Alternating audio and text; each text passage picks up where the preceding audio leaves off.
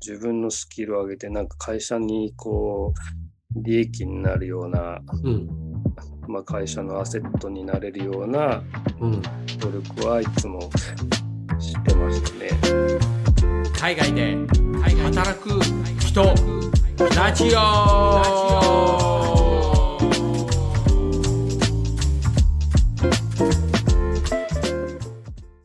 さあ、みんな、今日も海外で働く人ラジオ聞いてくれてありがとう。今日はなんとゴールドコーストに住む、僕のもう古い BMX 友達の河野刑事が出演してくれたよ。こ河野、久しぶり元、元気そうで何よりだよ。久しぶりです。ねえ。もう軽くさ、自己紹介してよ。河野刑事です。あーえっと、年齢は44歳で、うんえーっと、そうですね、オーストラリアに来て、今、16年経ちました。素晴らしい。それで、それで、それで、ね、そのオーストラリアのさ、場所は、何？め、め、えど、どこ？あ、ブリスベン？さっき紹介したの。最初は。オーストラリアのあのブリスベンっていう、うんうん。あ、ゴールドコーストの近くだね。うん。はい、にあの最初降り立って、まあそこに何年住んだのか、14年ぐらい住んだんですけど、最終的に。なで、そこからゴールドコーストに移ったっつっても、まあそんな遠くないんですけど。そうですね、そこで、まあ、最初に成功、まあもう本当にブリスベンがなんか今では地元みたいな、こう実家に帰ってきたじゃないけど、実家に帰りたいけど実家がないみたいな、なんかでも今のところ心の実家はもうブリスベンになっちゃったって感じ？そうですね。なるほど帰ると落ち着きますね。ねああ、なるほどね。河野さ、今までのキャリアについて教えて。はい。あのそうですね。うん。キャリアはどこから話したらいいですかね？まあ、お、じゃあもうね、あのね、学校から、学校から。学生時代から教えて。まあ、学生時代、あのまあ、最終学歴は専門学校で、うんうんまあ、そそこからまあ、一応英語の学校に行ってたんですよ、2年間。おお、日本で？日本でです。はい。うんうんうん。まあでも、そんなに、まあ、真面目な生徒では正直なかったんですけど、まあ、英語に興味があったっていうのはあったんですけど、うん。それで、そうですね、まあ、自由が丘の学校だったんですけど、うん。そこで、なんだろう、まあ、その当時、語学学校が流行ってた、なんか、ノバとか、いろいろあったじゃないですか。うんうん。でそういうノバの先生、自由が丘の先生とかとなんか友達になって、こう自動販売機とかでビール飲みながらこう交流をしたりして、ちょっと英語を勉強しようみたいな気持ちはあったんですけど、まあ、真面目にはちゃんとは勉強してなかったんですけど、はい。まあ、その頃からなんかこう、まあ、留学だとか、ワーキングホリデーだったりとか、そういうことはまあ考えてきたんだけど、ですけど、まあ、具体的にはそこまで、あの、やってなかったんですけど、まあ、そこから、そうですね、えーっと、えー学生からそこからまあ、まあ、ちょこちょこバイトをしたりして、うんまあ自転車屋さんで働いたりだとか、うんあとはまあ、えーっと、なんだろう、印刷屋さんの配達をして、うんうん。で、まあ、その頃にちょっと何か変えないといけないなと思って、そこの印刷屋にいる間に、ちょっと勉強して、うん。なんだろう。あのーまあ、単純なワードとかエクセルとかの資格と、あと CAD うんうん。で、生まれて初めて就職活動みたいなことをしてみたんですよ。うんうんうん。そしたら、まあな、なんか受かってしまって、うんうんうんで。そこからなんか、何の、もともとのスキルもないんですけど、なんかこう、三菱ふそうのうんうんエンジニアになれることになっちゃって、おお、素晴らしいね。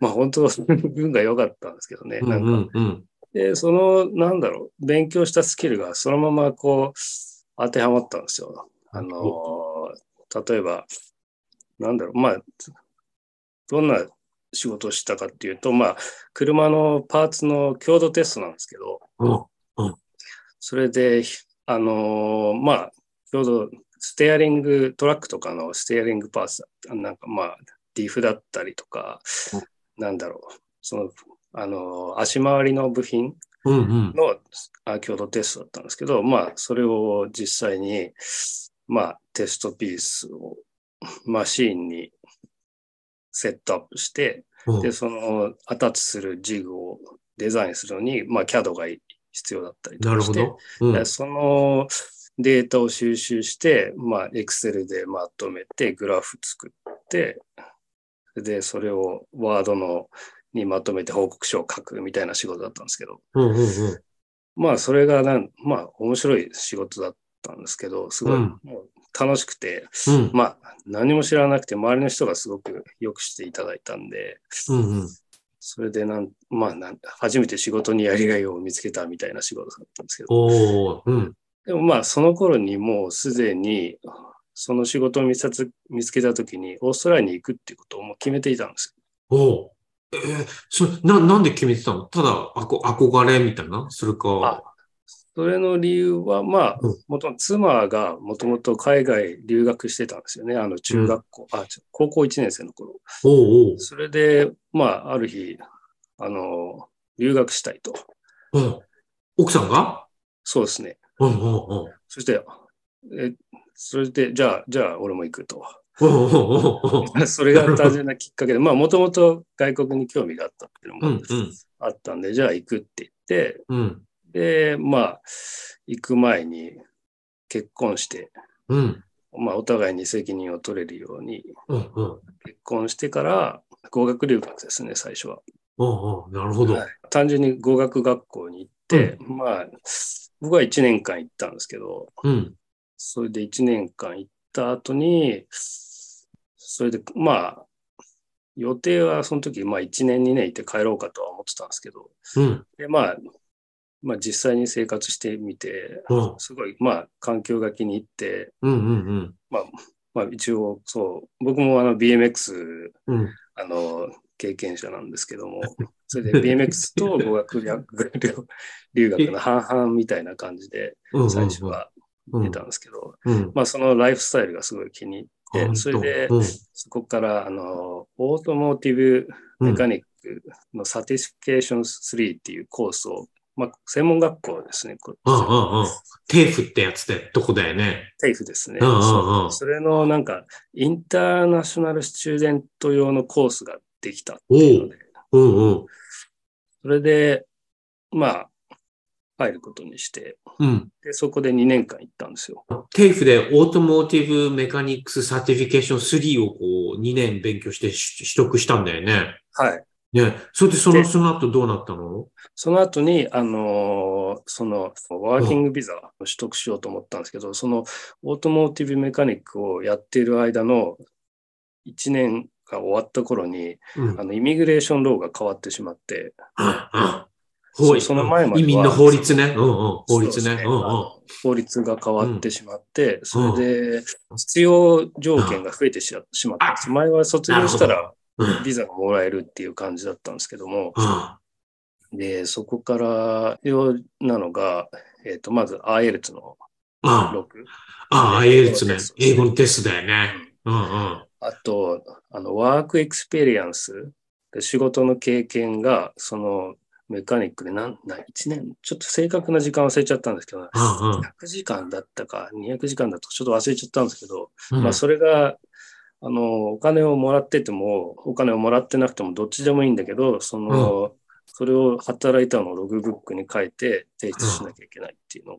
それプラス、会社からサポートしてくれる職場を見つけなくちゃいけなかった。おーえ、三つも条件が追加されたんだ。追加されちゃったんですね。わで、その当時って、オーストラリアに来てから、まだ3年目ぐらいだったのかな。お。うんうん。で、そのいきなりオーストラリアのビザ取るために work experience やってたんですよ。うんうん。あのお、 Holden ってあるじゃないですか、オーストラリアのおあの車の会社、ホールデンのディーラーでうんうん。1年間ただ働きしたんですよ。うわすげえ。えー、すご、すご。一年間ただ働きしたの。まあ毎日じゃないんですけど、週3日とか、うわでも結構な時間だね。そうですね。うん。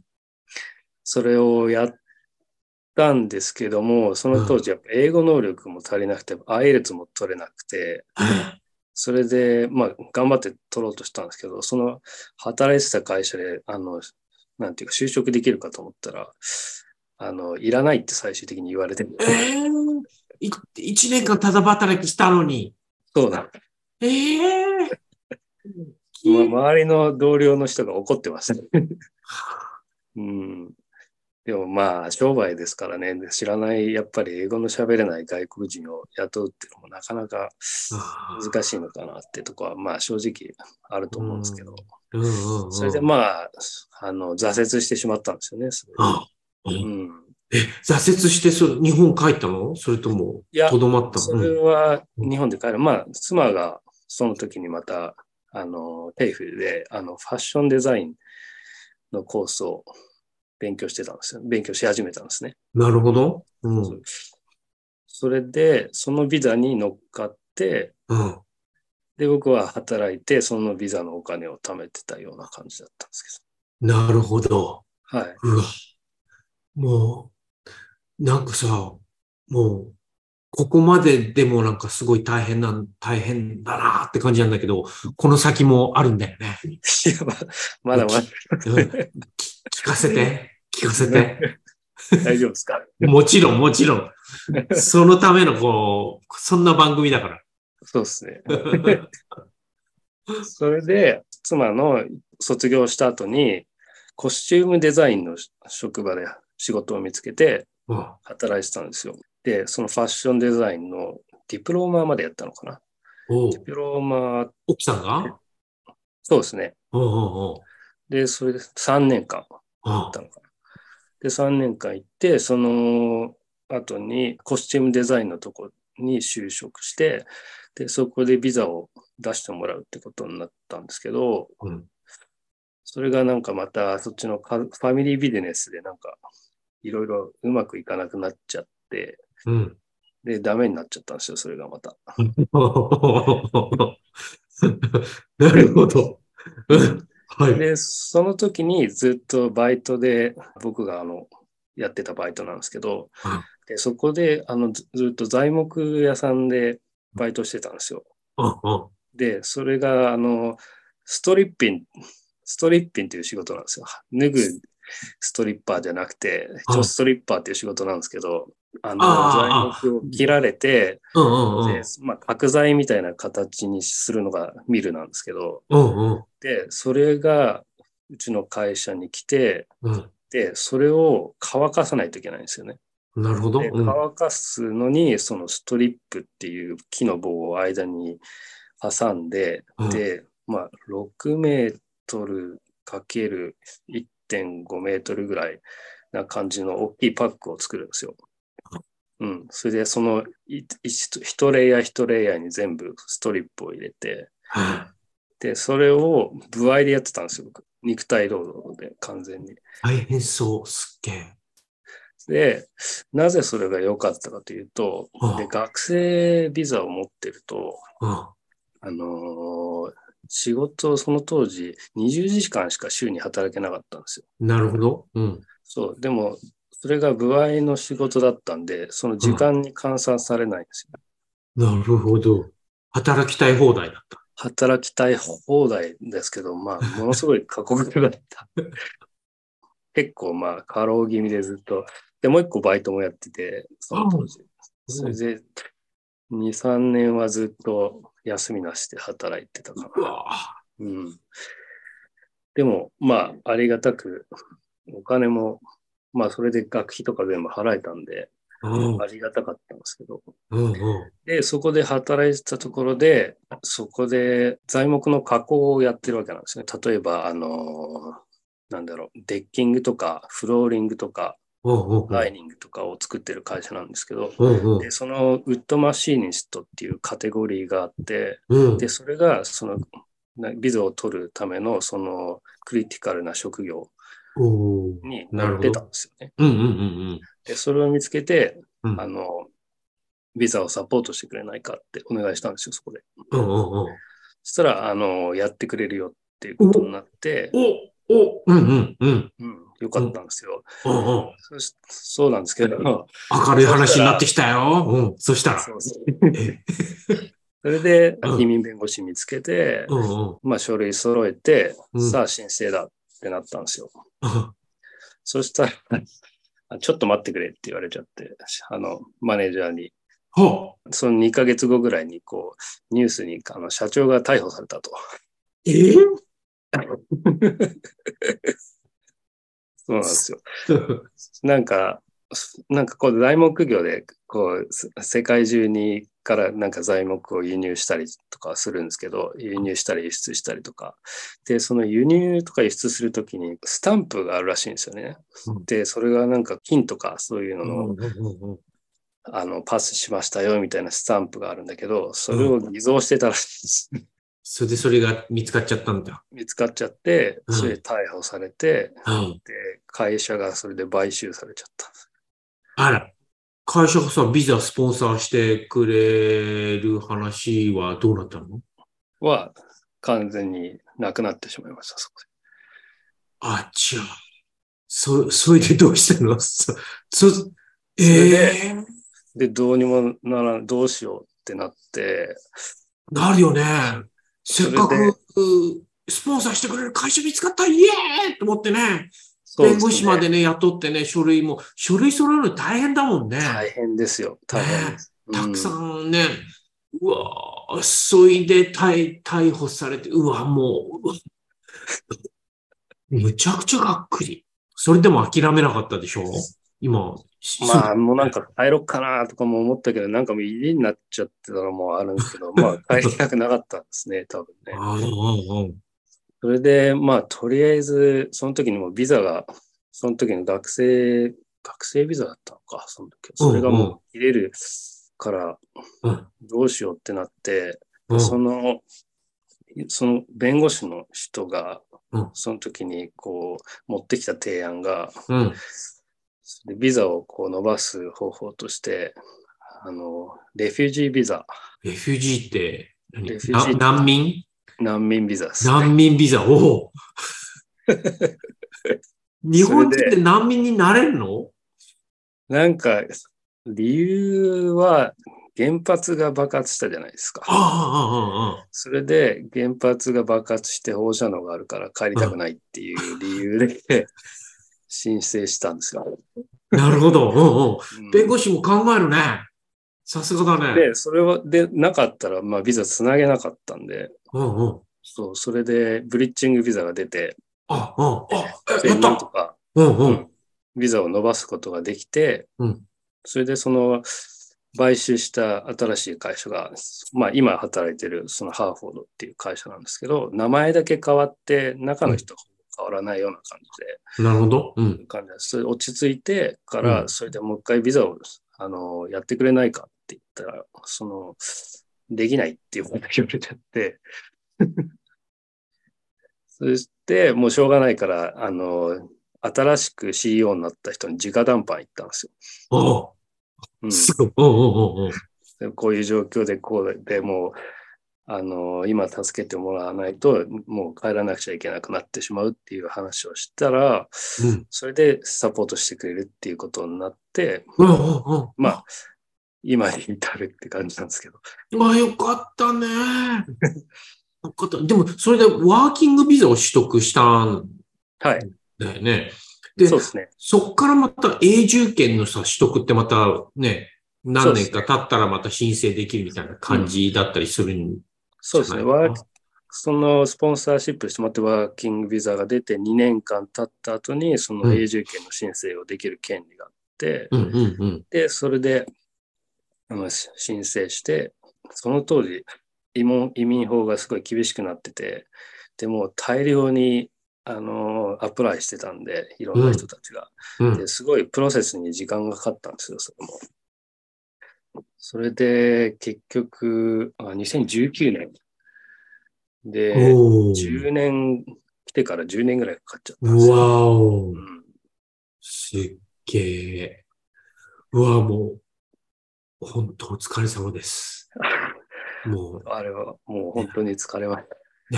え永住権取れて本当よかったね。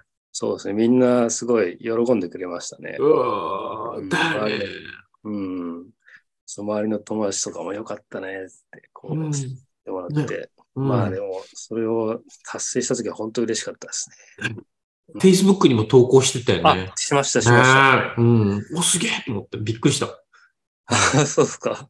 うん。見て、見ていただいてたんですね。もちろん、もちろん、ね、奥さんとさ、二人でなんか、あの、すすなんか、すそうですね。の写真で。ビーチで車の上に乗った写真でした。うんうん。ね、うわぁ、すっげえ。うわぁ、ほんと、お疲れ様。ね、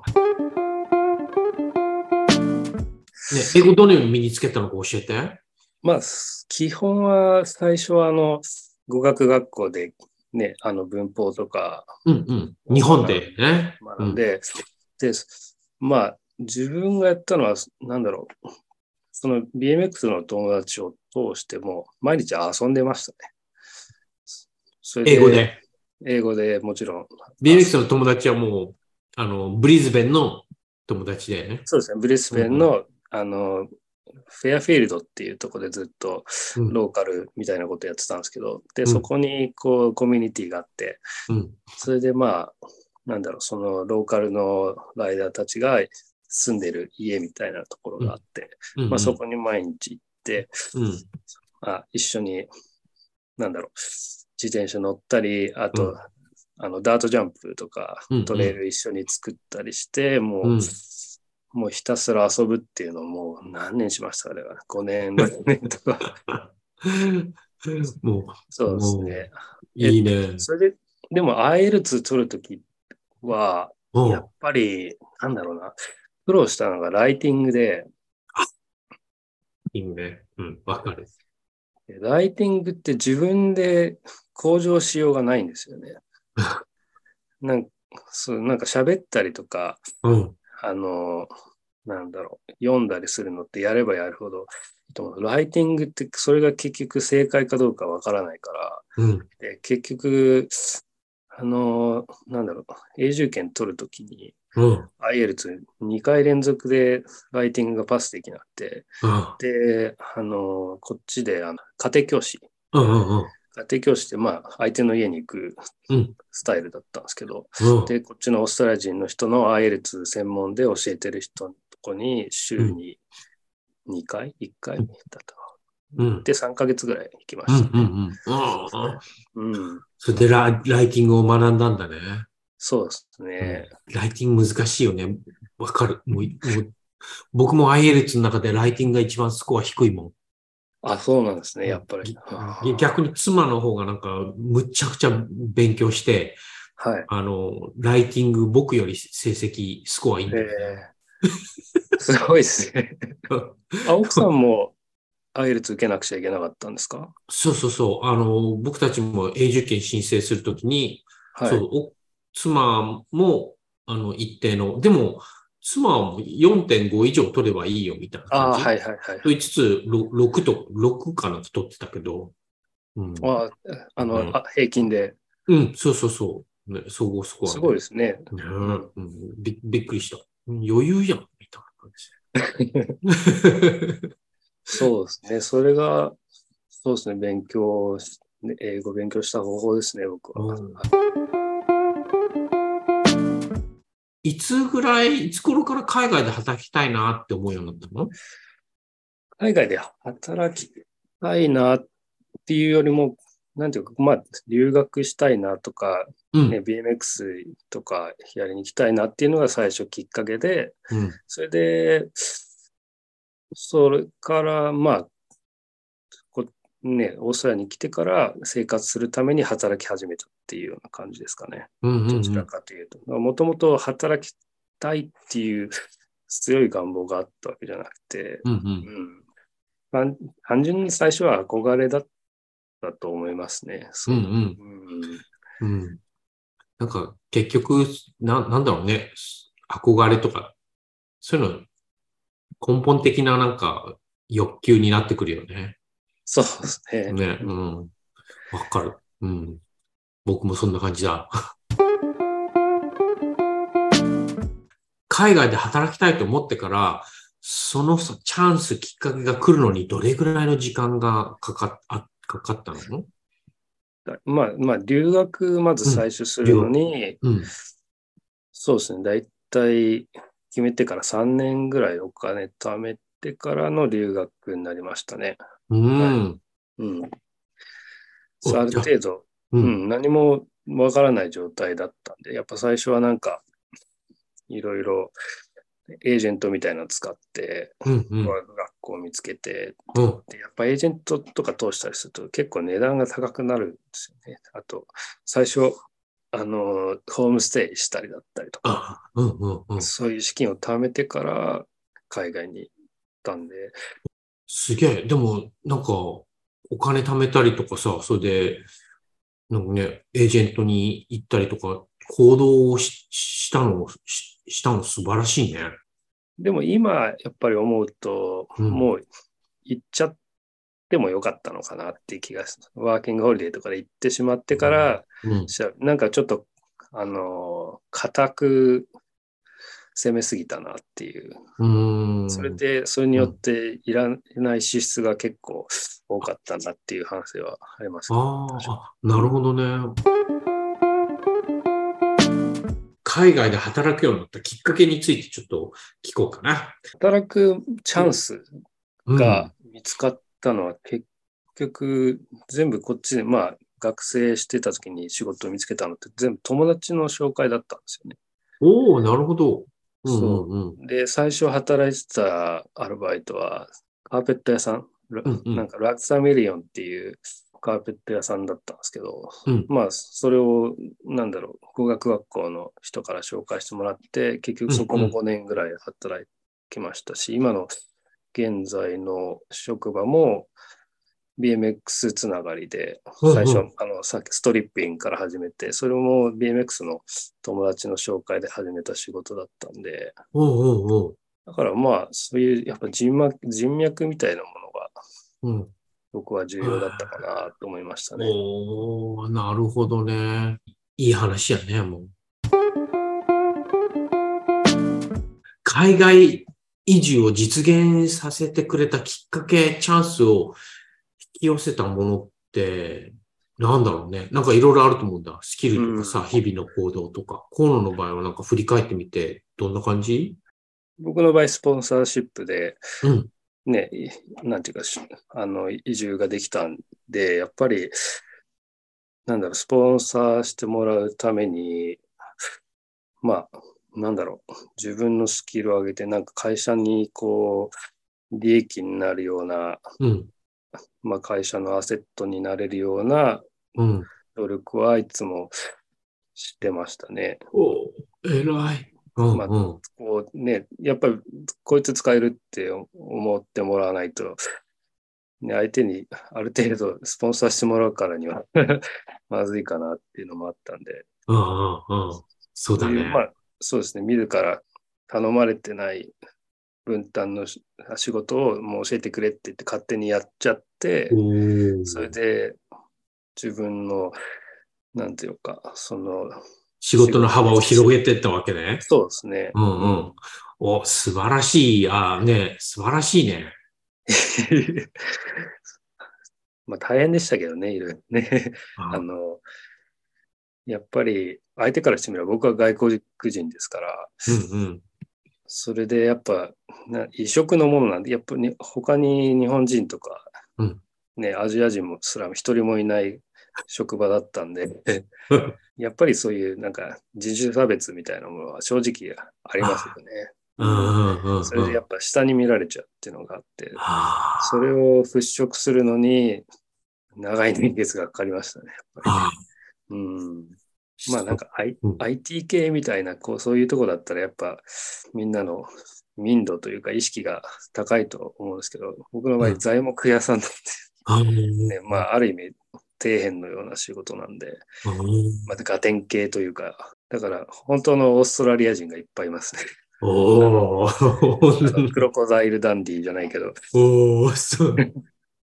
なるほどね。うん、僕よりもなんかオーストラリアらしいところにいるわけだね。そうですね。ね僕の職場さ、いろんな国からいろんな人が来てるからさ、もうなんか、はい。オーストラリア人じゃない人たちもいっぱいいるんだよね。だからなんか、人種差別がなもうなんかない感じ。でも面白そうですね、そういうの。うん、面白い、面白い。のうんい。ろんないいところが知れて良さそうですよね。ああ、そうだね。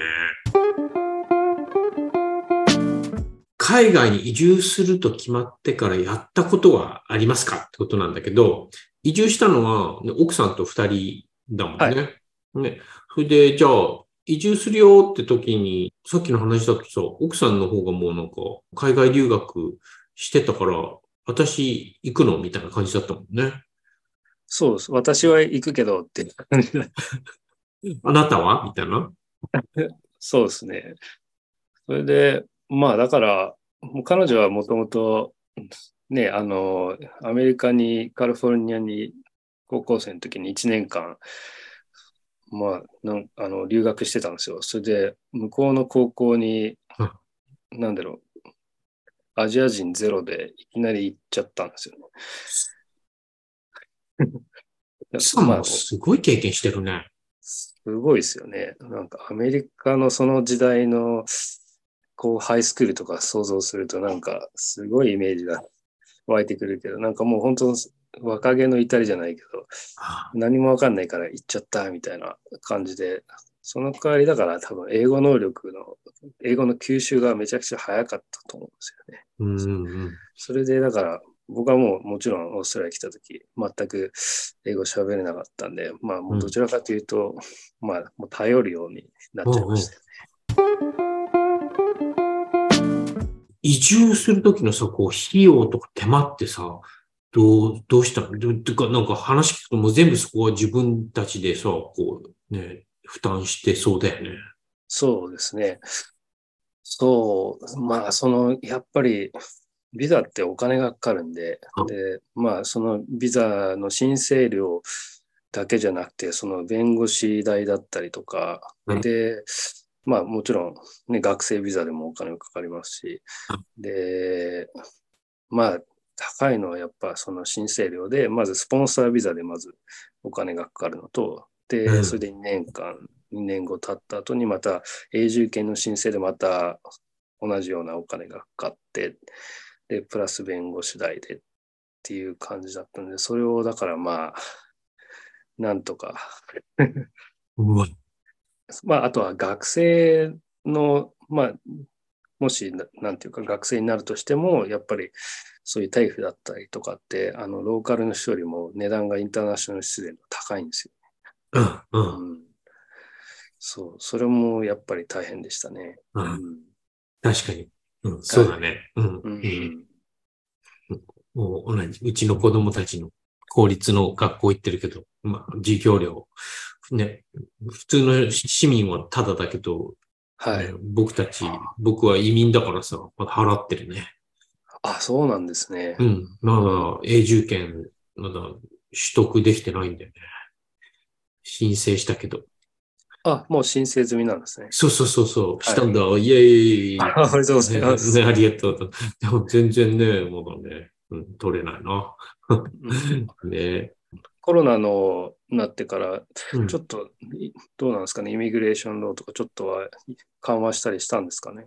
ちょっと前、なんかニュースで、なんか PR 取りやすくするみたいなことをい聞いたような気がしたけど、うんでも、そもそもなんか、僕、2018年から19年になった時にイミイミグレーション、ビザもっと取りにくくなった。さらに取りにくくなったっていうのを聞いてたな、うん、だいぶこう、どんどんどんどんなんか厳しくなってっていうような感じだったけど、まあ、わかんないね。今なんか、うん。うん、コロナビザとかいうのもありますよね。本当？こんなビザ。なんか、もう、ただ単純に外国人が働くためだけに来れるっていう、なんか人員不足を解消するコロナビザみたいなの。まあそこからビザとかにはつながったりはしないらしいんですけども、その永住権とかには。ああ。だから、そういう PR みたいなのもちょっと緩和したのかなとか思ってたんですけど。大変だったこといっぱいあったね。今ならこんな近道するよなんてある？まあ、さっきの続きみたいな話にうん。なっちゃうんですけど、まあ、移民弁護士って、なんだろう、まあ、会主治医みたいにこう会社についてる人だったら多分すごい信用ができると思うんですけども、うん。で、自分で探すと、またこう、ピンキリなんですよね、正直。それで、まあ、最初の、まあ、この、あの、なんだっけ、さっきのレフュージー難民ビザ取ってもらった女の人が、ちょっと知識が浅い、まあ、な新米弁護士みたいなのではい、で、スポンサービザをもらうときに、何個かこう、クライテリアがあるじゃないですか。で、その一つの中で、その会社全体の売り上げの1%を社員のトレーニングに使っちゃいけないっていう項目があるんですよ、なんか。うん。そのスポンサーする会社のクライテリアなんですけど、うん。結局僕の会社でそのトレーニングうんの費用にその含まれるのがそのあのアプリンティスシップの給料だったりとか、あとはまあフォークリフトの取らせてあげるお金だったりとか、そういうのが加算されて1%になればいいってなんですけど、それに満たなかったんですよね。うん。その1%をどうしても見つけられなくて、うん。それで、あの、ギブアップされたんですよ、一回。できないってうん。うん。言う。うん。それで、ああ、どうしようってなって、で、他の弁護士さんを、にそうだ、日本人の弁護士さんを見つけてうん。話したら、うん。あの、30分で解決してくれました。すげえ。なるほど。うんで、その解決方法が、その、あの、ワークヘルスセーフティーオフィサーっていう役職があるんですけど、まあ、なんか消火器を調べたりとか、うんうんうんあの会社の安全セーフティーみたいなのをやる人の、その人の給料も、そのトレーニングに深まられるっていう、その条件を、うんその前のロイヤーの人は知らなかったんですうん。なるほど。うんよ。。そう、だから知識です。そう、それだけだったんですけど、そう、だから、うん。そういう、あの、なんだろう、過去に実績があるとか、なんかそういう信用するうん。移民弁護士を見つけるっていうのは結構重要だと思いますね。うん、そうだね。河野の話なんかすごいんだけど、こうなんかさ、苦労話いっぱいあって。もう、もまだあるけどやめよう、やめときましょう。う、いや、いいよいいよ、どんどん行こう。移住した直後を思い返してみてどうだった？まず率直に感じたことをなんか教えて。率直に感じたのは、なんだろう、空気とかがあまりかん違う感じがしなかったんですよ、日本とか。日本と？それで、前なんかカリフォルニアとかにうん旅うん、旅行とかしに行った時に、空港に着いた瞬間にこう、匂いが違うっていうのが外国っていうイメージだったんですけど、うんその感じがなくて、うんなんか、あれ？なんか結構平然としたんですけど、うん。やっぱりでもこう、ついてからこう、いろいろ目に映るもんだったりとか、会う人にはかなりこう、刺激を受けましたよね。うんうん。あと、まあ、最初、ね、語学学校にすぐ行き始めたんで、その、外国のアジア人、な韓国人だったりとか、中国人だったり、あとブラジル人だったりとか、そういう人と話したりするのはなんかこう新鮮でしたよね、やっぱりね。うんうん。うんまだ行ってない大変だったことある？まあやっぱり語学、言語ですよね、最初うん一番の壁は。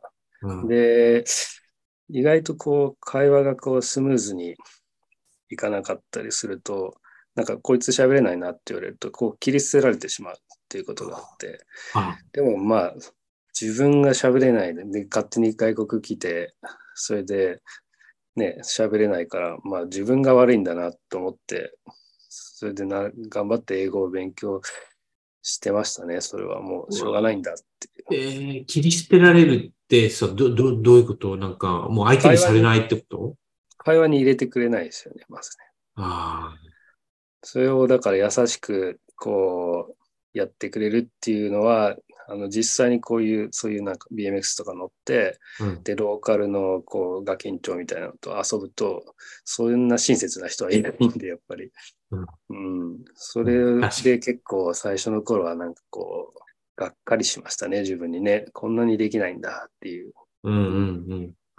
ああうん。うん、それもありました。うん。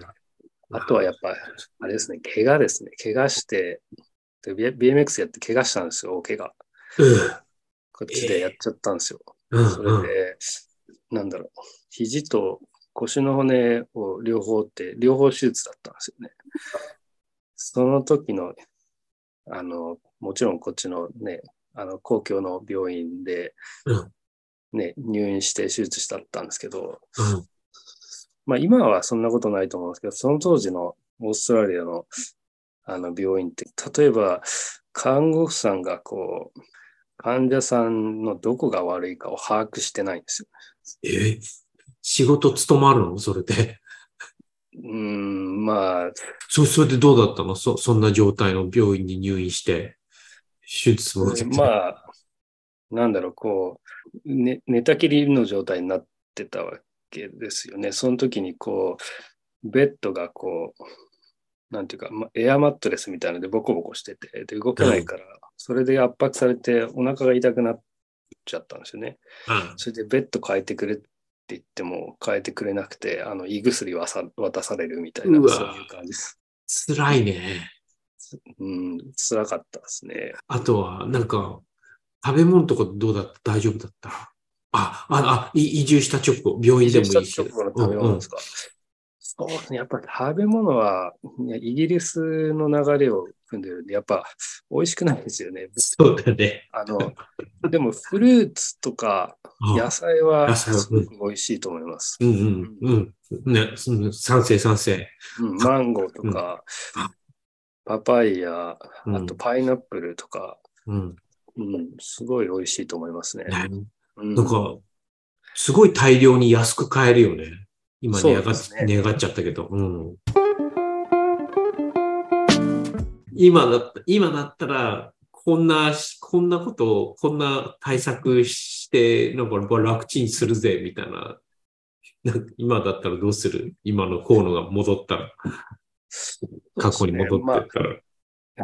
大変だった時はやっぱ、あのー言葉が喋れなかった時で、自分で自分の身を守らなきゃいけないっていうところがあって、うん。病院だからっつって日本みたいにお医者さんに頼ってないで、で、怪しいと思ったらセカンドオピニオンちゃんともらったりとか、だからそういう、だなんかこう自己主張みたいなことが絶対に的に必要になってくるかなって思いますね。うん うん。確かに。確かにね。日本のさ、比べると日本のサービスレベルってすごく高いもんね。すさまじすさまじいですね。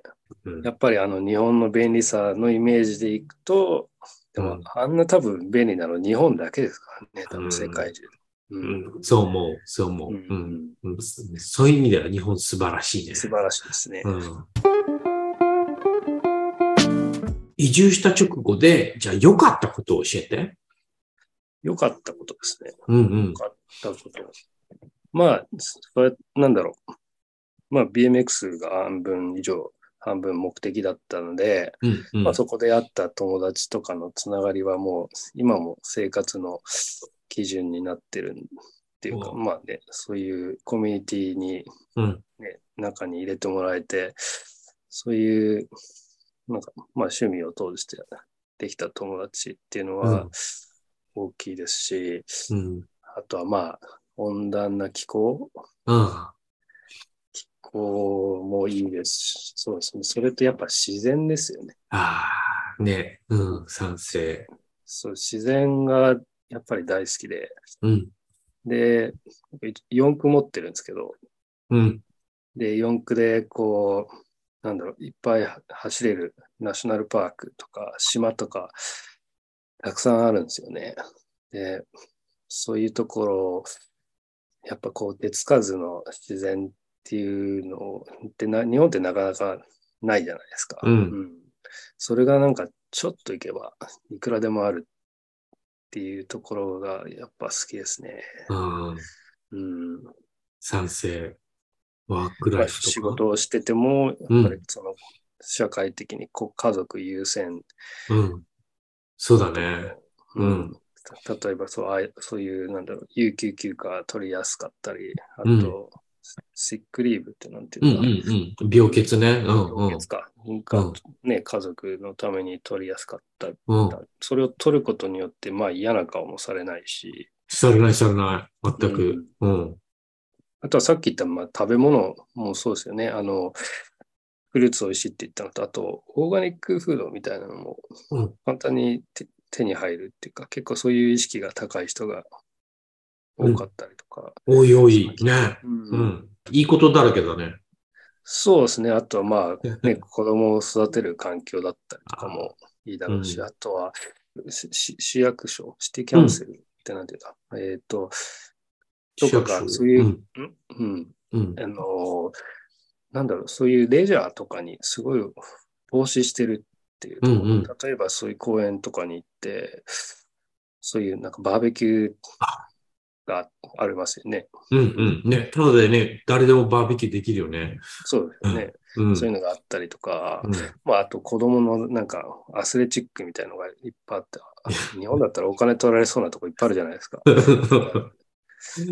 で、極めつけはゴールドコーストなんか、あの、スナッパーズロックってわかります？うん知らない知らない。あの、サーフィンの、うんなんていうか、一番オーストラリアで有名なとこなんですけど、うんクイックシルバープロとか、プロの大会やってたとこ、えあそことかって、川の反対側からポンプで砂吸い上げて、で、その砂を巻いて、で、バンク作って波を、あの、良くするために、ああの、ゴールドコースキャンセルがそこに投資してやってるんですよ。すげえ。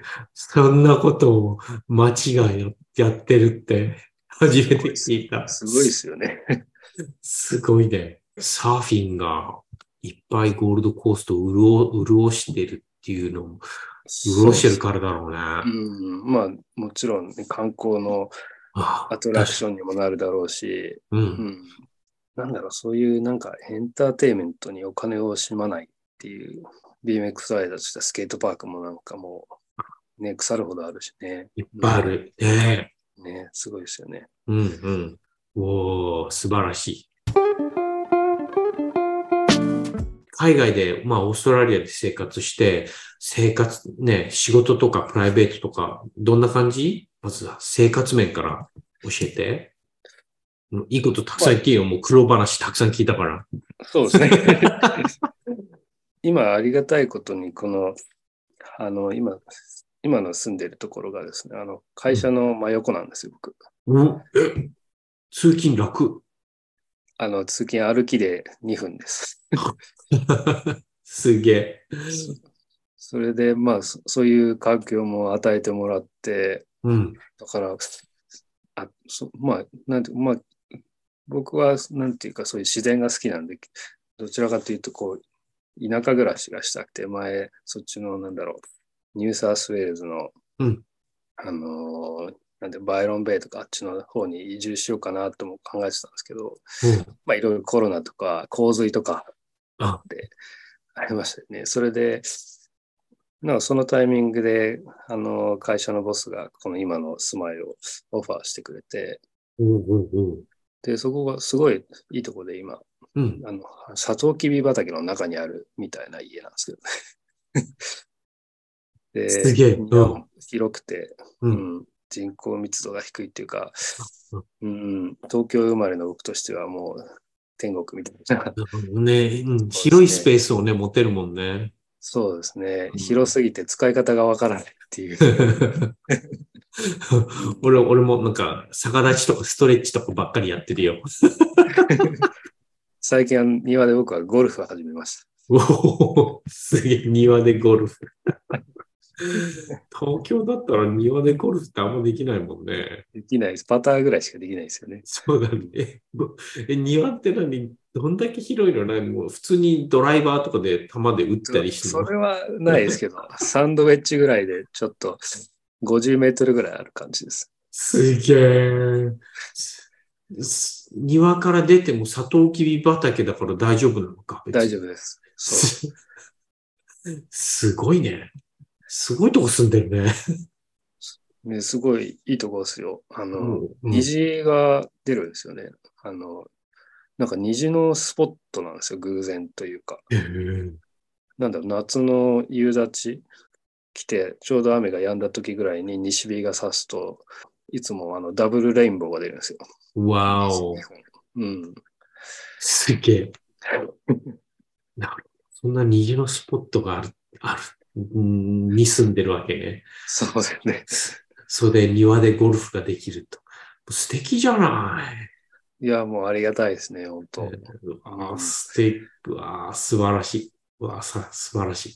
え、で、け経済面はどうありがたいことに、あの、会社からオファーしてもらった家に住んでるんで、まあ、家賃も比較的安めにしてもらってるのもあるんですけど、まあ、基本的に物価とかはこっち高いですけど、どうな経済的にはあんま日本と同じぐらいな感じが僕的にはするんですけども、うんうんうん。でも、例えば、なんだろう、子供手当だったりとかう、ん。失業手当とか、まあ、年金みたいな、そういうシステムが充実している国なので、気持ち的には楽なうん気がしますね。うんうんうん。はいああ確かにね。うん。年金ね、 superannuation ね。年収の10%ぐらいをこうね、あの、はい。会社がどんどん superannuation に突っ込んでいくもんね。そうですね。うん。で、あの、コロナの時に superannuation が引き出せたんですよ。そういう、なんかこう、融通の利くこともあるし、うんうんやっぱコロナの時のサポートとかもかなり政府からあったみたいだし、会社に対しても、個人に対しても、うん。ああ、そうだね。ううんん。そういう面では、なんか安心感はやっぱ高いですよね。うん素晴らしい。精神的にはどう？そうですね。まあ、職場で、こう、日本みたいな、こう、年功序列みたいな、そういうシステムはないので、まあ、そうですね。ある程度自分のスキルがあって、それを認めてもらったら、あの、今はもう正直、居心地が良くて、うんなんかそうですね。あの、スストレスみたいなものものは特にないですね。まあ、それで、まあ、ある程度。どんな仕事でもストレスみたいなものはあると思うんですけども、やっぱり。り近くに海があったりとか、ね、あの、そういうストレスを発散できる場所がいくらでもあるので、う。うんん、うー素晴らしい。気持ちは楽ですよね、やっぱりね。はい。そうね。うん。公園行ったって広いしね。そうですね。うん。じゃあ、河野最後にさ、海外で働くことに興味、まあ、海外移住に興味持ってる人たちへのメッセージは何かある？外国に出ることにようんその、その自分の住んでた元の国と、その新しく移住先の国と、良いとこと悪いとこの、どの両方の発見があると思うんですけど、うんうん。その、なんていうか、いいとこ取りだけをすることができること、で、いいとこ取りをすることによって、こういう新しい自分の感性ができてくるんじゃないかなっていう。気がするんですけど、うんうん。それで、それを持つことによって、なんかこう、もともと、ね、自分がこう、国に、ね、日本に帰った時とかに、よりに一層日本を感謝できたりだったり、それで日本から帰ってきて、またこっちでオーストラリアのいいとこを感謝できたりだったりとか、うんうん。うん、そういうことが、かなって思いますけどね。なるほどね。おー、はいありがとまあ、あと、あの、なんだろう、英語を勉強するのでとか、まあ、こ海外の生活を楽しむので、やっぱり趣味を持つっていうことが大切じゃないかなってことですかねうん。やっぱり趣味を、同じ共通点を、趣味を持って、同じ好きなことを持つことによって、言語の壁を越えることってあるじゃないですか。それによってやっぱコミュニティに参加することができて、それで生活が楽しくなるんじゃないかなっていうところですか。はい。う。大賛成だよ。うわありがとう、ありがとう。河野。おじゃあ、レコーディング止めよう。